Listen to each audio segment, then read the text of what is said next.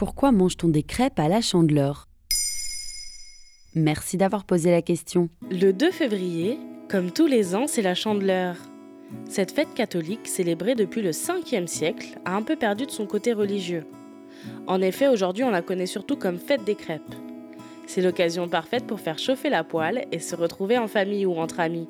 Mais comme beaucoup de plats associés à des fêtes religieuses, on ne sait pas trop pourquoi on devrait manger des crêpes ce jour-là et pas un autre. En fait, c'est quoi la chandeleur? La chandeleur est également connue sous le nom de fête des Lumières ou fête des chandelles. Chandelle, chandeleur, vous voyez l'étymologie. Elle célèbre la présentation de Jésus au temple de Jérusalem, 40 jours après sa naissance. Il est important de noter qu'avant l'arrivée du christianisme, les Romains célébraient les Lupercales, fêtes données en l'honneur du dieu Lupercus, de la fécondité et de la protection des troupeaux. Ces fêtes païennes, qui avaient lieu du 13 au 15 février, ont été remplacées par la chandeleur que l'on célébrait déjà à Jérusalem. Ainsi, à la chandeleur, on allumait des cierges pour symboliser la lumière que Jésus apportait sur le monde, d'où le nom de fête des chandelles. Et les crêpes dans tout ça? La tradition des crêpes est attribuée au pape Gélas Ier, qui au 5e siècle faisait distribuer des crêpes aux pèlerins arrivant à Rome. C'est en réalité une tradition héritée des Lupercales, où l'on faisait des gâteaux avec la farine de blé héritée des anciennes récoltes, pour que les prochaines soient bonnes. On se servait ainsi de la farine excédentaire pour fabriquer ces crêpes, qui, par leur forme ronde, symbolisaient le retour du soleil, alors que la fin de l'hiver approchait.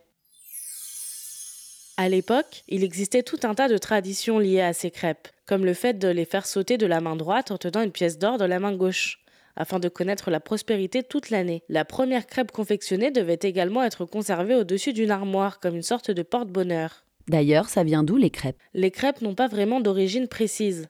Elles existent vraisemblablement depuis presque autant de temps que le pain, et sont mentionnées dans des textes datant de la Grèce antique, d'Égypte ancienne et de l'Empire romain. Il est probable que les crêpes aient été inventées par des populations agricoles qui utilisaient des ingrédients de base tels que de la farine, du lait et des œufs pour préparer un plat rapide et facile, qui pouvait être consommé à tout moment de la journée. Les crêpes étaient également faciles à transporter et à conserver, ce qui les rendait idéales pour les voyageurs et les travailleurs. Ainsi, les crêpes à la chandeleur, c'est un peu comme la galette de l'épiphanie. C'est une tradition millénaire, héritée des fêtes païennes romaines, que l'on se plaît à perpétuer aujourd'hui, surtout parce qu'elle permet de se rassembler autour d'un bon repas. Et comme on dit, qui mange des crêpes quand la chandeleur est arrivée est sûr d'avoir argent pendant l'année. Voilà pourquoi on mange des crêpes à la chandeleur. Maintenant, vous savez, un épisode écrit et réalisé par Maël Diallo. Ce podcast est disponible sur toutes les plateformes audio et pour l'écouter sans publicité, rendez-vous sur la chaîne Bababam Plus d'Apple Podcast.